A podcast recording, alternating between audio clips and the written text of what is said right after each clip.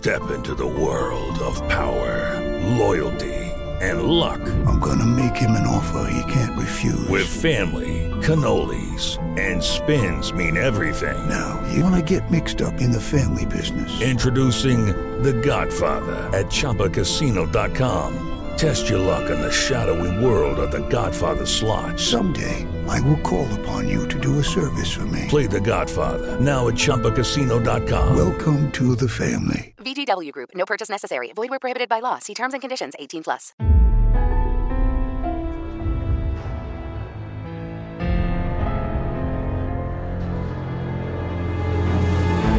From NBI Studios, this is Truth and Justice, a crowdsourced investigation in real time. I'm Bob Ruff.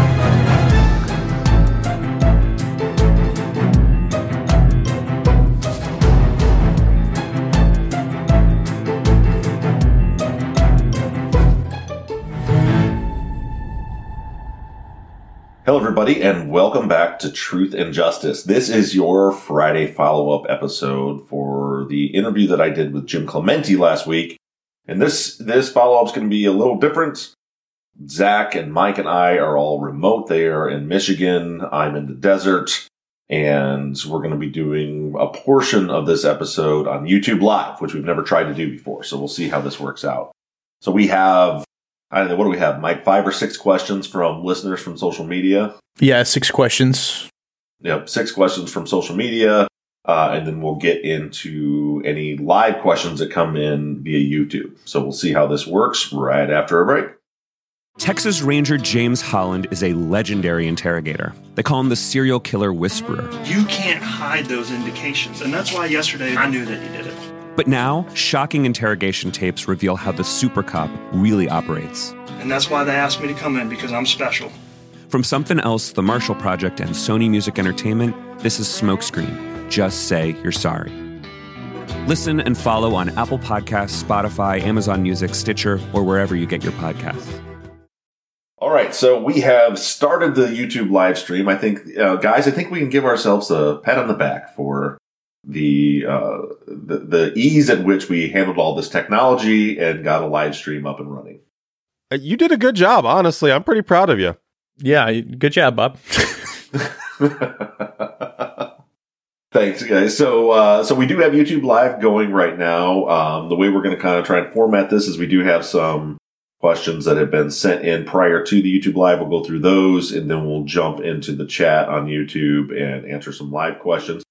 First thing, just to kind of update everybody on where we're at. So I'm out here in the desert. Most people figured it out. If you haven't yet, I'm in Southern California is where I'm at. So our next case is going to be in Southern California. We are not in Texas. Or Georgia. Or Georgia, as Zach keeps telling everyone. We're definitely not in Georgia. And this trip, if I'm going to be honest with you, has been kind of a bummer. COVID has ruined this whole trip. So Jim, because of COVID-related issues, ended up having to cancel at the last minute, so I wasn't able to do the crime scene walkthrough with him. I had multiple interviews lined up that had to cancel due to COVID complications. It's been I told my wife on Monday that I felt like I was having an anxiety attack because I'm not being productive. There's just not much productivity happening this trip. So I'm a little bummed out, but it's my own fault. As soon as Jim hit me up on Friday and told me he couldn't make it, and with all the COVID numbers, I probably should have looked into seeing if I could reschedule the trip, but I thought it was just too late. I had already checked into my flight and everything. So yeah, we're gonna make the best of it. I do have a pretty big important interview scheduled for this afternoon. Today's Wednesday. It's my last day here, so that works out. It'll make everything worthwhile.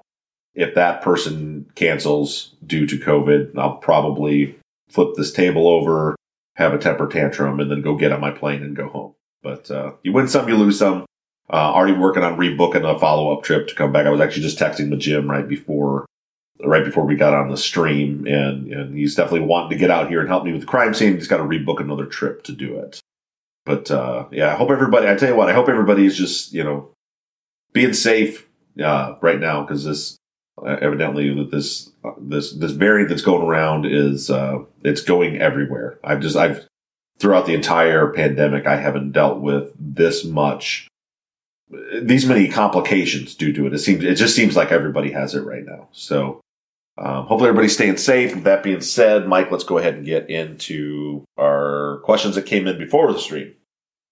Okay, jumping into these questions we gathered from social media. Our first one's from listener Kelsey. She writes, "Okay, Bob, I'm dying here. When are we going to get a preview for season 12 and find out what the case is?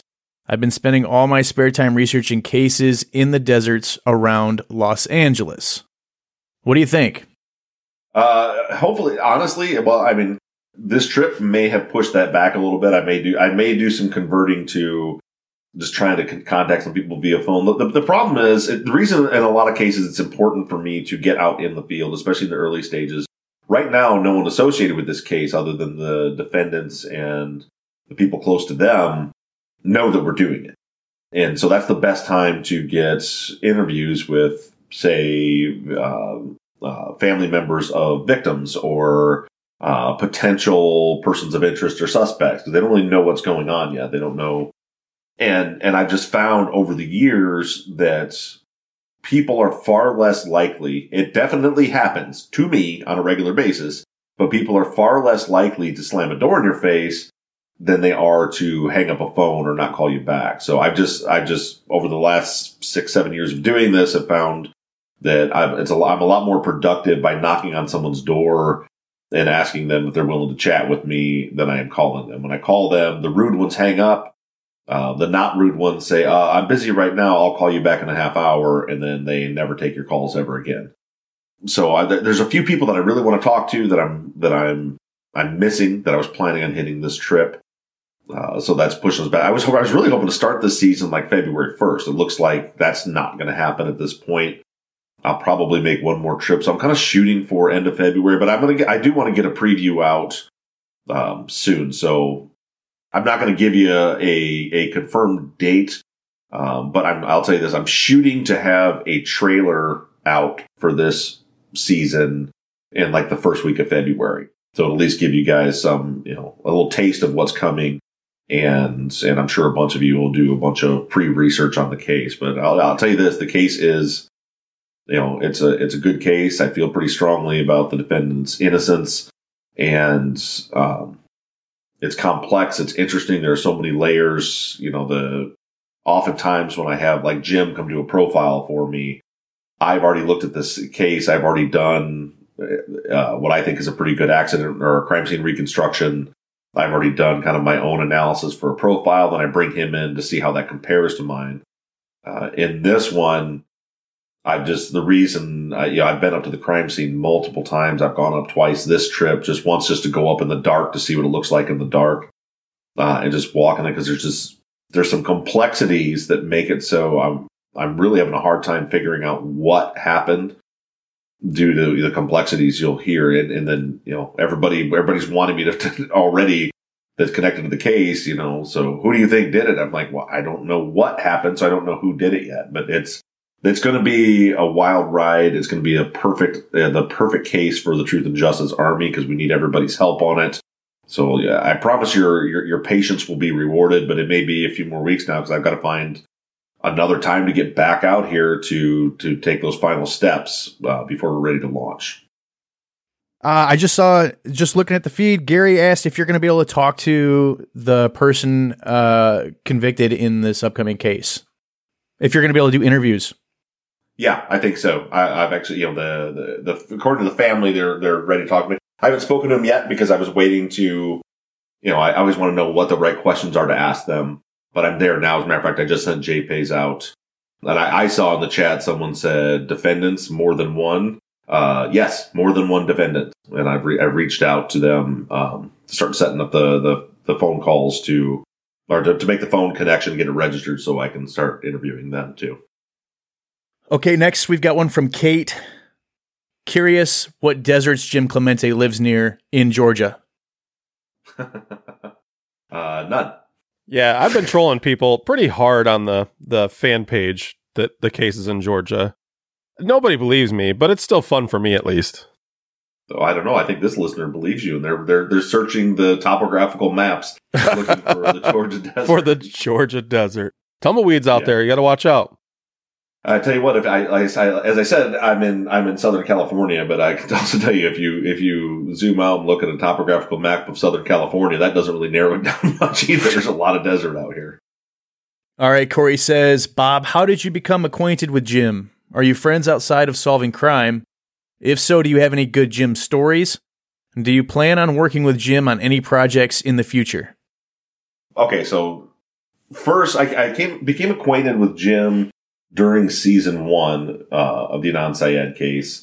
If I remember correctly, I think Rabia made the connection. I think Jim was following Undisclosed. He followed Serial, and I think he might have reached out to them, or somebody might have reached out to them and said, hey, this guy is a profiler, and he thinks he might be able to do a profile in the case. And if I remember correctly, the way it shook out was essentially the Undisclosed team was like, that's not really what we do. We work on legal documents. And so Robbie is like, why don't you talk to Bob Ruff? Because he does more of an investigative podcast as far as, out on the crime scene investigating evidence more so. If you remember back in season one of Undisclosed, it was more... it's all about the transcripts and the legal documents because they're lawyers. So she connected us. We got together and did that case. And then, I don't know, we just kind of became fast friends. We talked quite a bit after that. I asked a lot of questions. I think Jim liked the questions I was asking. And when I was, sharing my thoughts on the case, at least from Jim's opinion, he thought I had kind of a knack for that kind of work, and he kind of just took me under his wing and worked on kind of mentoring me. He said, if you're interested in doing this, I can help you learn more. And then he would send me like case files and tell me, take a look at this one and tell me what you see. And then I would, through like email, and then I would go through it and said, well, this is kind of my take on it. And then he would, he'd call me and walk through. He's like, well, this is what you missed. This is what you got right. This is what you got wrong. And then, we just kind of became friends. And the next, when I started having to fly out to L.A. to pitch the TV series before we did it, I told Jim I was coming out, and he wanted me to. He's like, well, hey, why don't you come by and have dinner with me sometime while you're in town? And so I did. And that's when I happened to stumble into, when I landed and I went to his house, happened to be the day that he and Laura and Lisa were recording the very first episode of Real Crime Profile.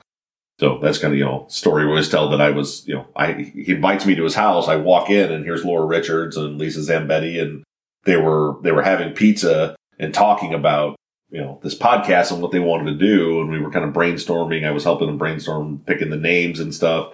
And then I watched them go into the booth and record the first episode. So, yeah. So do we have, friendship outside of solving crime? Yeah, now for sure we do. We talk all the time, whether, either about cases or about productions that we've worked on or we want to work on. And sometimes just to catch up, Jim sits in traffic a lot. So I'll occasionally get a call from Jim, just wanting to chat about whatever, or I'll call him. I was just reaching out to him before we got on here just to see how he was feeling from the whole COVID issue, which, by the way, he said he's feeling good now. Funny Jim stories. The funniest Jim story I can think of off the top of my head was years back, Jim got involved with someone who was a listener of my show. I didn't know this was happening, but this person had kind of used my name to get into Jim's good graces, like reached out to him and was like, hey, I'm a friend of Bob Ruff's, and I've got this idea to do a podcast with you on your network. And so Jim kind of, he's like, oh, well, a friend of Bob's, whatever. And he starts working with this person. And then I found out about it when Jim called me, and he's like, hey, do you actually know this person? And I was like, oh, yeah, I know that person. That person's not like, they're not stable. That's not a person that, why? And he's like, I'm like partnering up with this person to do a podcast with them. And I'm realizing, and then the funny part of the story was when Jim said, why the hell wouldn't you warn me that this person was crazy? And I said, you're a fucking profiler. Why do I have to, like, why in the world would I think that I needed to tell you that this person is not stable and you shouldn't work with them? So that was my funny Jim story. All right. All right. Trying to figure out where I'm at here. Okay, this one's from Nancy. She's got two questions, a serious question and a fun question. Serious question is, what clues led to the conclusion that the older DC shooter, this is what Jim was talking about in the interview, that the older DC shooter was sexually abusing the younger? Jeez, I don't remember. What was it? Call Me God. So the Audible original that covered the DC case, which is fascinating, was called Call Me God, I think, something to that extent. It's an Audible original. Listen to it, dude. It's got surviving victims speaking. It's got the investigators who investigated the case speaking. Jim himself talking about his work on the case and his profile of the case. Off the top of my head, I mean, it's been a while. It's been a couple of years since I listened to that one. I don't remember how he came to that conclusion, but it's very clearly laid out in the Call Me God Audible original. It is Ryan here, and I have a question for you. What do you do when you win? Like, are you a fist pumper? A woohooer, a hand clapper, a high fiver. I kind of like the high five, but if you want to hone in on those winning moves, check out Chumba Casino. At chumbacasino.com, choose from hundreds of social casino style games for your chance to redeem serious cash prizes. There are new game releases weekly, plus free daily bonuses. So don't wait. Start having the most fun ever at chumbacasino.com. No purchase necessary. VGW Group. Void where prohibited by law. See terms and conditions. 18+. With Lucky Land Slots, you can get lucky just about anywhere. Dearly beloved, we are gathered here today to... Has anyone seen the bride and groom? Sorry, we're here. We were getting lucky in the limo and we lost track of time. No, Lucky Land Casino, with cash prizes that add up quicker than a guest registry. In that case, I pronounce you lucky.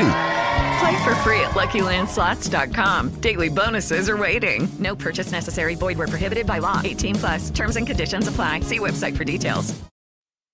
Okay, and for Nancy's fun question, does he ever use his skills at reading people as a Sherlock Holmes type party trick? Not that I've seen, but I'll tell you that my wife, Becky, is terrified when she's in the room with him. Like, we've had many times we've had dinner together with Jim and we've hung out with Jim together. And she said Jim and Laura both, she said, every time I'm around them, all I think is that they're peering deep into my brain and analyzing me. And I'm afraid to talk. I was honestly just thinking that myself. I mean, I haven't met Jim, but I'm already terrified to meet the guy because I know he's going to look right through me. Right, Mike, you've met Jim a couple times with me, right? You know, he's a human being. He's a nice guy, you know? Yeah. If you didn't know, I mean, you tell me from your perspective, Mike, but if you didn't know what he did, you just think that he's just a really nice, outgoing dude. Yeah, absolutely. To me, he comes across as maybe somebody that, you know, he wouldn't want you to be uptight around him like that, especially if you're meeting him for the first time. Right. Yeah, not at all, but definitely Becky's here. Not Mike. Mike's like, go ahead, look in there. I'm dead inside. You'll never see anything. Yeah, that's right. Look into my dead eyes. Oh, my goodness. Kidding, Mike. I kid because I love. All right. Let's see.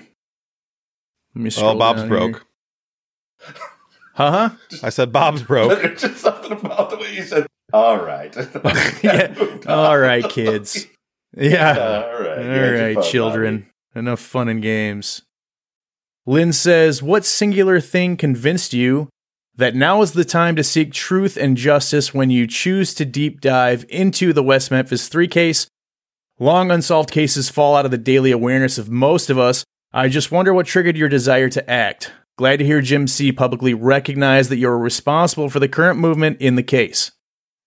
If you mean like going back to when I started covering the case, the deep dive on the podcast was a few years ago. I've talked about this before, but it was, so I study wrongful convictions. Like, that's my free time activity. I'm trying to unplug more now than I used to, but, especially back then I was always looking at other you know, kind of famous wrongful convictions cases because I was trying to study how it happened and look for patterns and things like that. And so I was a few years into doing the podcast, and I'd heard of the West Memphis 3 case, but I actually didn't know anything about the West Memphis 3 case, like very, very little about it. So I decided to watch the documentaries. I watched all three Paradise Losts. I watched West of Memphis. And of course, I'm just outraged and just like, this is crazy. This case is nuts. And when I got done, I was describing the case. It might have been to Mike. I don't remember. It was either Mike or Becky. And it occurred to me after just watching hours of documentary footage. And this is not a jab at the documentary. I'm sure I know the information was in there, but I just didn't click to me. It wasn't important enough through the storytelling method that it clicked to me. I realized I didn't know the victims' names. I just watched over 4 hours of documentary about a case with three victims, and I couldn't tell you any of it. You know, I think I remembered for some reason Stevie stuck out to me, but I couldn't remember Christopher and Michael. And then it bugged me for a little while. I was kind of mad at myself, like how did I watch all this and not pay any more attention to the victims than that? Like it goes exactly against everything that I stand for. How did I let that happen? And it was bugging me. And then I started really thinking more and more about the case. And then I went back and I watched them again. Then I went on to like Callahan and started looking through the case documents. And it occurred to me, I wasn't the only one that wasn't paying attention to the victims. The West Memphis Police Department wasn't paying attention to the victims, which means there was never, and the documentaries weren't really paying a whole lot of attention to the victims. Which to me made it so, based on what Jim has taught me, that a proper investigation has really never been done, because a proper investigation always starts with a deep dive study of victimology. And I thought, I wonder if we can go back to the beginning and do a proper investigation. So all the other work that was done, right, was always the three are in prison, and so we're investigating to find out if there's new evidence out there that can get them out of prison. Whereas I wasn't looking through the legal routes. I'm just like, well, let's go back to the beginning and start the investigation from the beginning and see where it goes.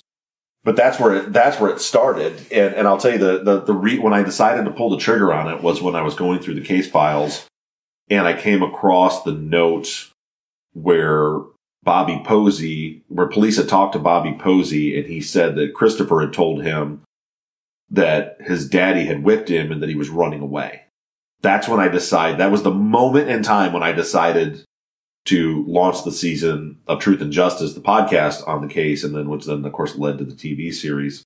Because I read that and I thought, that's huge. For victimology, that's massive. What's always been presented to me, at least the way I perceived it, was that these three boys were out playing and stumbled into something. But then I see that the police, there was a note in the police file that says one of them had been whipped by his dad and that he was running away. That's a very different mindset. That's a very different set of circumstances when it comes to victimology. And I just thought, number one, people need to know this. And number two, if they missed that, what else did they miss? I think it's worth breaking down and spending a year is what we did, telling the full story. And from there, I decided to, my goal was to create the most encompassing, deep dive, detail-oriented coverage of the case that's ever existed. And so I believe we did that. I don't know if it's the best. It may not be the best out there, but I can tell you that there's like 100 hours of podcasts. I was breaking down every minute detail of the case. And so that's where it started. I really enjoyed the fact that you broke down the possibility of there being a fourth boy. And, you know, you talked about it in the TV show. You actually found the gentleman that you thought possibly could be the fourth boy.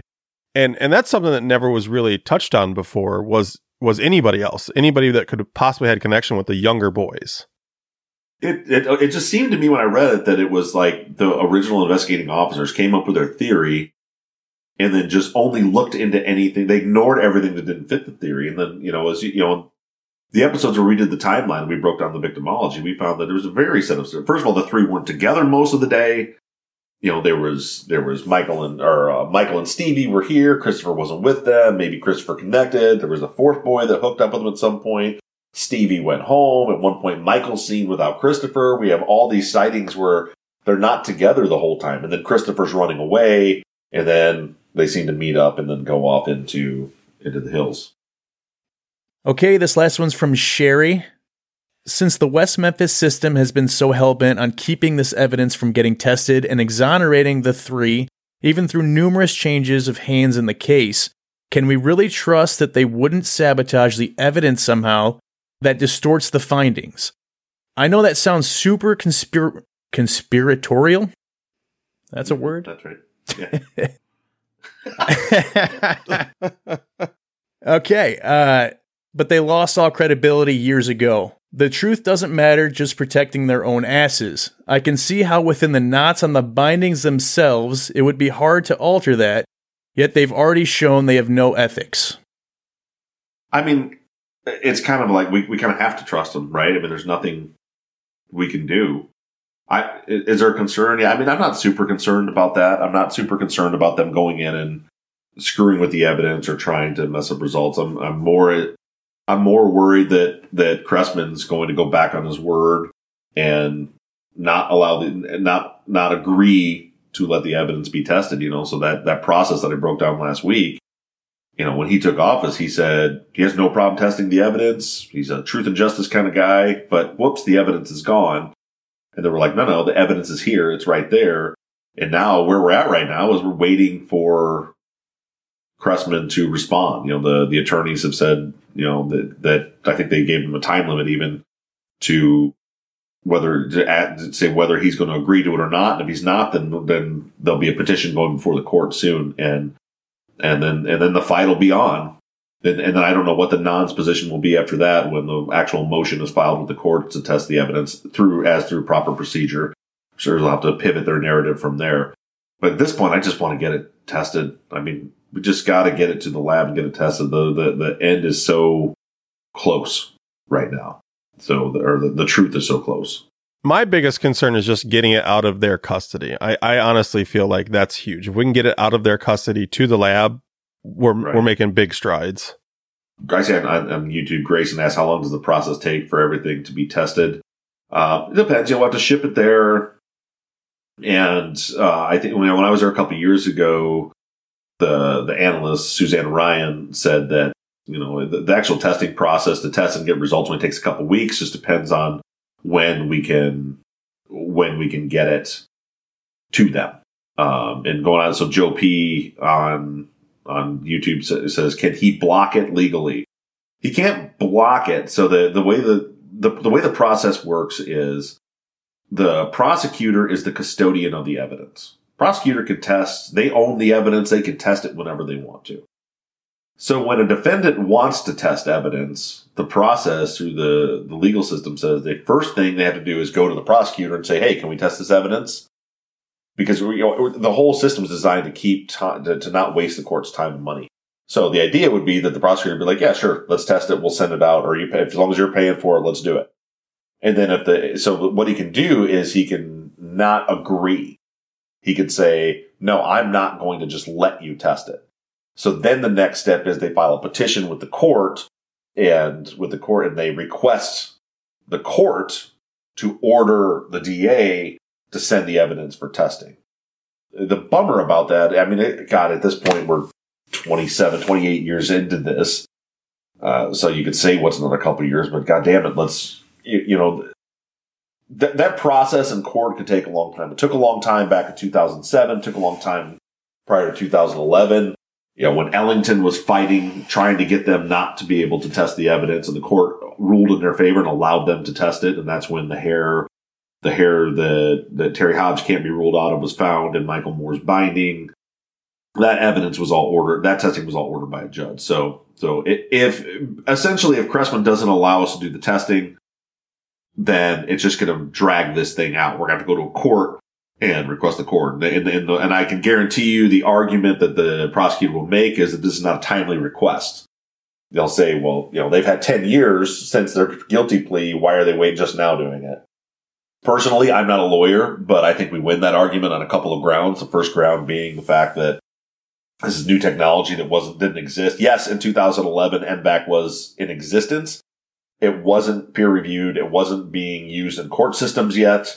And certainly was not an accepted testing method in Arkansas. It wasn't until about 2014 before it started getting any adoption and use. But even, but it was still not well known in Arkansas, and it was certainly not like we can prove through, you know, we have like the emails and things where we can prove when I brought the MVAC technology to the legal team, you know, so that's part of how, so like depositions might work in this case if they're trying to prove, well, it's not like they knew about it and they just waited till now, that it was in 2019 when I presented to them, hey, here's this new method, and you can see their response, never heard of it, what is it, explain it to me. And so we can show that. Also, we can, I think that we can make the argument based on the depositions of Ellington and Cressman, specifically Ellington, where he agreed to test it. I mean, I don't know what they're trying to pull here, but I mean, we have his emails where he said, yes, we can test this evidence. Yes, I'm happy to do it. What's the, you know, what do you want to send? Give me a list. We gave him the list. Okay. I'm going to have somebody package it. Give me the FedEx number. We have all those email correspondences from Ellington. So I think it would be very difficult for the DA now to argue that they didn't request this in a timely manner when Ellington didn't think there was an issue with timing because he agreed to test it and then he disappeared. And then you can throw in the deception on the part of Cressman, where we have Cressman on record saying, yeah, he has no problem testing it. Again, no argument against timeliness. He didn't say, no, if you waited too long, I'm not agreeing to this. He said, sure, you can test it, but it's lost. And then we have this whole process of them lying and hiding the truth about where the evidence was. And then finally they're ordered to turn it over. And we find out it was never lost to begin with. And now they want to go back and make an argument that, well, he can't do this because it's been 10 years. I think they lose that argument, as my non-legal opinion. Does the MVAC technology, I mean, is that all in the same lab as where the testing would be done? Like the collection process is the same lab that the testing would be done? Yeah, they're two different buildings. One of the buildings are two different labs. One of the labs is for MVAC collection, and then the other one is for the DNA testing. Yeah, I'm looking through these questions. There was a good one earlier from listener Rachel asking, do you think the way you cover a case has changed since you started because of the publicity? For instance, because people are aware of true crime podcasts. The way that I cover them changed? What's changed the most is that I can actually tell people that I'm making a podcast. When I would interview people in 2015, I was just like, yes, I'm doing a story and I was wondering if I could talk to you and would you mind if I record it? And they're like, what's this for? And I'm like, oh, it's for a podcast. What's a podcast? It's an audio project. Whereas now it's more mainstream. The person I'm interviewing later today, when I spoke with her, you know, she's like, okay, well, I got a couple hour drive right now. I can talk to you now. And I was like, well, it's for a podcast. So I'd like to record you locally if I can. And she's like, oh, okay, cool. Well, I'll be back Wednesday. But no, it really hasn't changed much at all. Don McElhaney, who I affectionately refer to as Doug, wants to know what a rough ballpark figure on cost of testing. I don't know. One thing that we did when we spoke with the lab and got all this stuff set up, we know that if we are able to test this evidence, that it's probably our last chance. So it's not like we can send a couple items, and if we don't get a result, then we can ask again to send a couple more items. You know, the West Memphis Police Department and that DA's office has been trying to hide the truth in this case for damn near 30 years. So she suggested that if they were agreeing to test the evidence, that essentially we send everything. And once they have everything in the possession of the lab, she's agreed, I don't know if this is how they normally do it, but to go through then and give us a cost estimate on what, you know, a line item cost estimate as to what it would cost to test everything. And then from there, we can see how much money we can raise, and we can, you know, or we can pick and choose and cross some things out that we don't think should be tested, and she'll do the same. I really have no idea. I've had in my mind, just knowing how much other DNA testing cost from much smaller amounts of evidence to be tested, and I have a number in my head that of around $100,000. Hey guys, it is Ryan. I'm not sure if you know this about me, but I'm a bit of a fun fanatic when I can. I like to work, but I like fun too. It's a thing. And now the truth is out there. I can tell you about my favorite place to have fun. Chumba Casino. They have hundreds of social casino style games to choose from with new games released each week. You can play for free anytime, anywhere. And each day brings a new chance to collect daily bonuses. So join me in the fun. Sign up now at ChumbaCasino.com. No purchase necessary. VGW. Void where prohibited by law. See terms and conditions. 18+. With LinkedIn Jobs, we tap into a network of more than 1 billion professionals to help you find quality professionals quickly and easily for any role you need. Marketing wizards? Found them. Software engineers? Found. That project manager I could never seem to hire? And found. LinkedIn Jobs quickly matches your roles with candidates with the right skills and experience. In fact, 86% of small businesses get a qualified candidate within 24 hours. Post your first job for free and get started at linkedin.com/spoken. That's linkedin.com/spoken. Terms and conditions apply. So on the same lines, there's another listener that's asking, Bethany's asking, why do you think that they're blocking this, or why do you think they're holding it up? Do you think they're trying to save face? Do you think they're trying to stop from being sued? Do you think they're protecting the murderer? I mean, what's your opinion on that? I don't know. I don't think they're protecting the murderer. I know there's a lot of people that say that maybe there's someone in the inside. I don't think that Cressman or Scott Ellington is trying to protect a murderer. I think more than anything, they're trying to protect their reputation. They're trying to protect their pocketbooks and trying to save face. I think I don't know. And I feel like, you know, we talked about it a couple weeks ago, that it's like everything is just trickling down. Everybody's covering for the guy before him. And like the police chief losing his job was just, you know, he was the guy without a seat when the music stopped. And that's why, yeah, I thought I'm really still hoping that Cressman will just say, fine, test it. You know, it's like, how long is this going to go on? How long can you guys keep hiding from the truth? How much damage are you willing to do to your reputation to protect the assholes that came before you? Cressman's got no skin in this game. He's been the DA for a year. And so anything he's trying to protect, at this point, probably Ellington, and then all the way back to Fogelman and Judge Barnett and the original Gary, gosh, I'm drawing a blank on the name, the detectives that worked on the case. Gary Gitchell, you know, these guys from way back then. I mean, his reputation has already been severely damaged. And if he then turns around and says, after we finally found the evidence that goes back on his word when he said that he would test it if we had it, you know, I don't know what his aspirations are after this, but I mean, for the world to see, he's a lying piece of shit. You know, and I just don't know, like, how far is someone willing to go affecting their own reputation to protect the reputations of those that came before them? I don't know the answer to that. I think they just keep hoping that it'll go away. And no matter how hard they try, I mean, it hasn't gone away, but I think they just keep hoping that it'll go away, especially with the resignation of the police chief, which we all know. I mean, we all feel that he was fired because of this, even though they're saying it wasn't. I think that they just keep hoping it'll go away, and we just can't let it go away. That's a huge deal. I definitely think that the claim that the evidence was lost was an attempt to get them to go away. You know, and that's when I say, like, I don't think they think they're protecting a murderer. Maybe Cressman thinks, and that police chief thought, they're like, well, maybe, you know, because you see the nods out there spewing this whole, this is all PR stuff. They don't really want the testing done. And so I think what they did is they took a gamble. They're like, well, maybe if Damien really is guilty, then if we just say the evidence is lost, he'll be like, oh, shucks. And then we can all move on with our lives. I think and then, of course, it backfired on him because Damien is innocent, and Damien desperately does want the evidence tested, and he's going to continue to fight to do so until we get it done. To be honest with you, I'm hoping that we can make an update episode for the Oxygen TV series, just going through where we're at till now. You know, the episode, the series ended with my call to action to put pressure to get the testing done.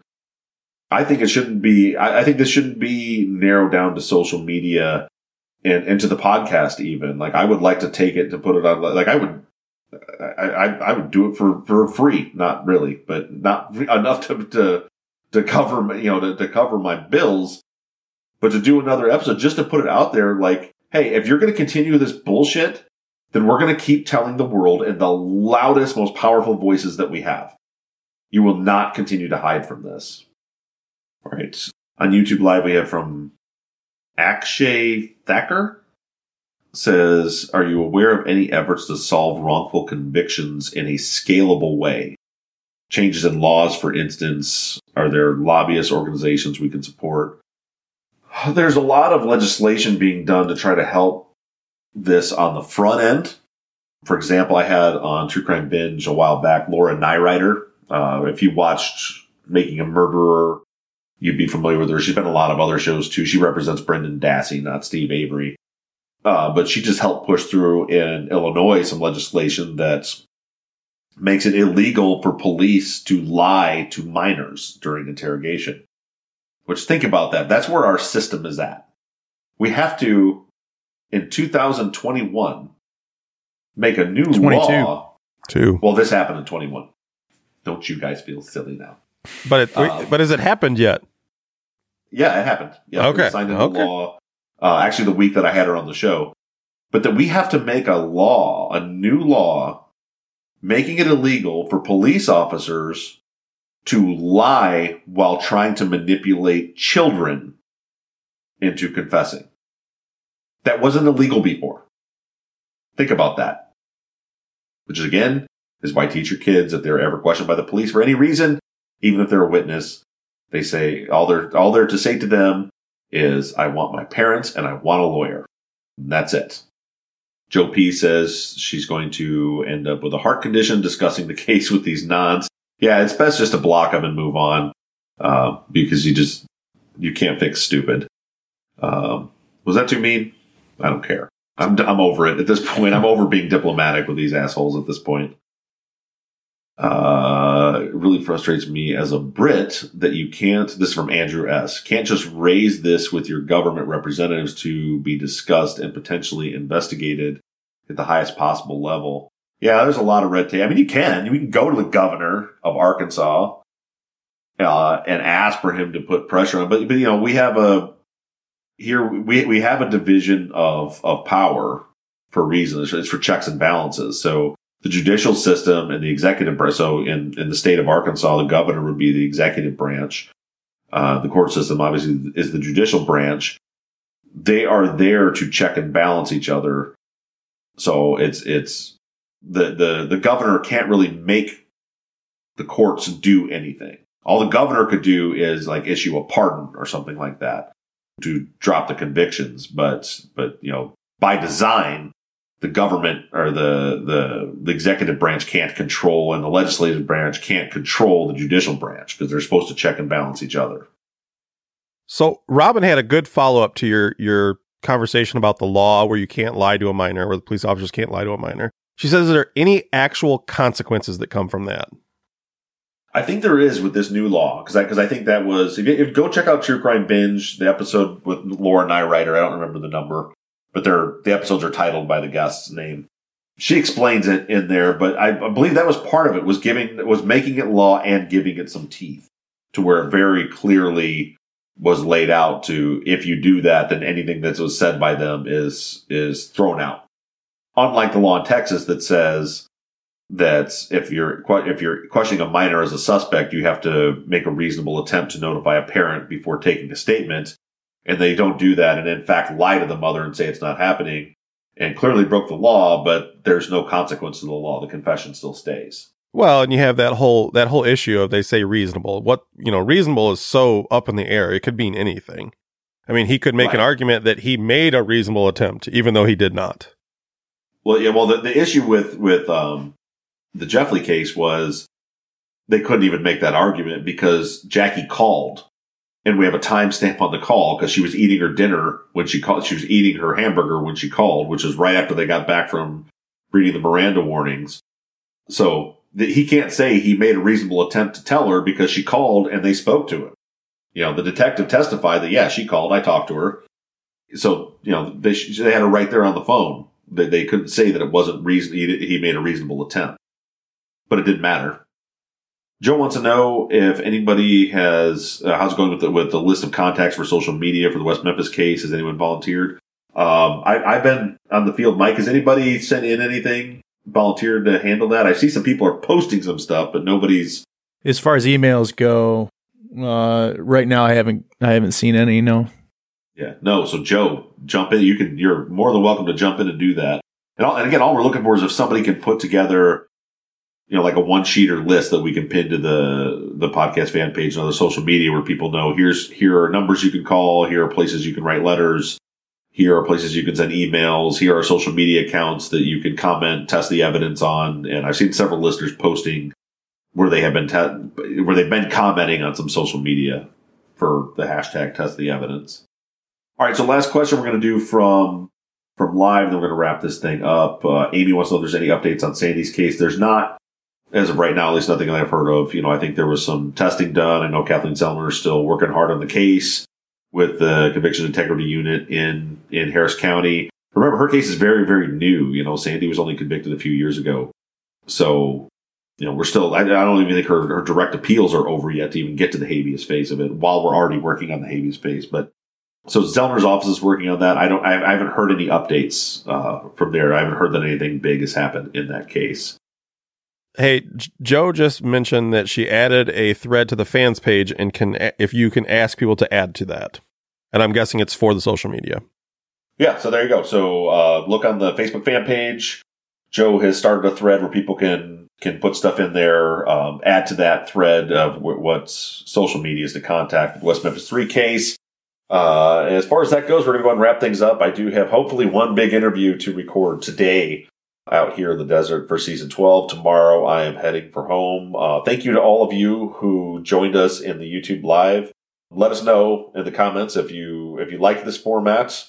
It's definitely easier for us when we are remote like this. Not so much. I will have to figure out how we can do it when we're live in the studio because we don't have three cameras all set up like this, But anyway, I've enjoyed it.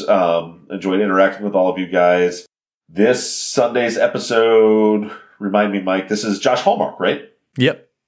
So make sure you tune in Sunday. I've got Josh Hallmark, the host of the True Crime Bullshit podcast, is going to be on this Sunday's episode talking about a pretty massive discovery and a big win that he had through his work investigating the Israel Keys murders and trying to find the victims. So make sure you check out Josh this Sunday, and then we'll see you guys next week. Thanks, everybody. Thanks, guys. See you guys later. Bye, Danielle. I'll see you next weekend.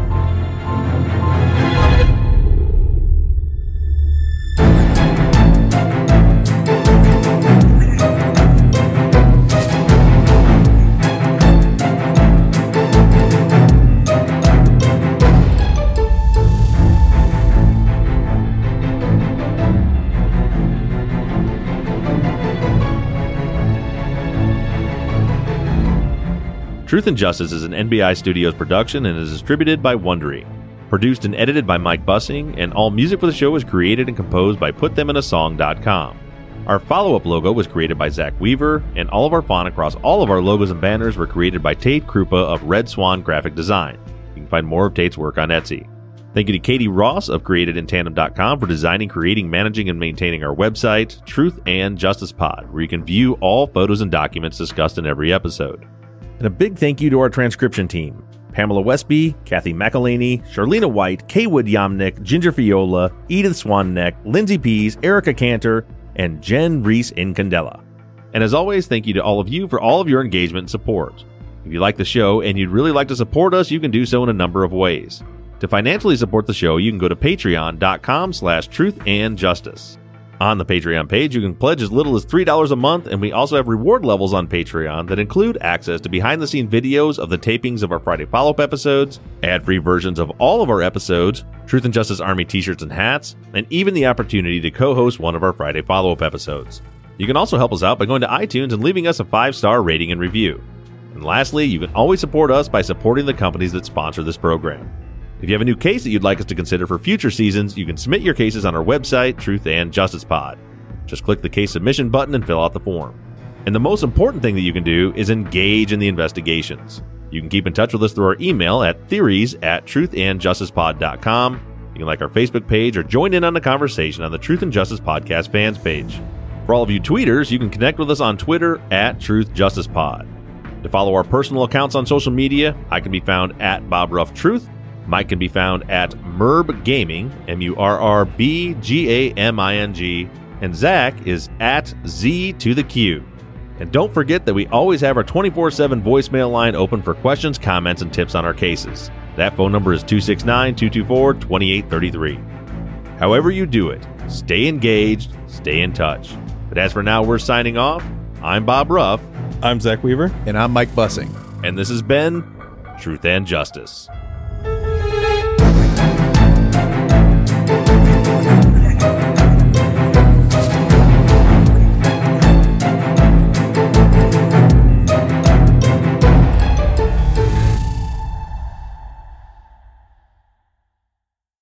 I found a perfect setup. I'm set up perfectly. Oh, good. It's about time you did something. Did you go golfing while you were in Georgia? I didn't. I didn't bring my golf clubs. Oh, I wish I had. Because it would have been more productive than the way this trip has worked. I bet golfing in Georgia right now would be really nice. Yep. I don't know if you guys know this, but I'm not in Georgia. Stop. He's in Georgia. Don't let him fool you.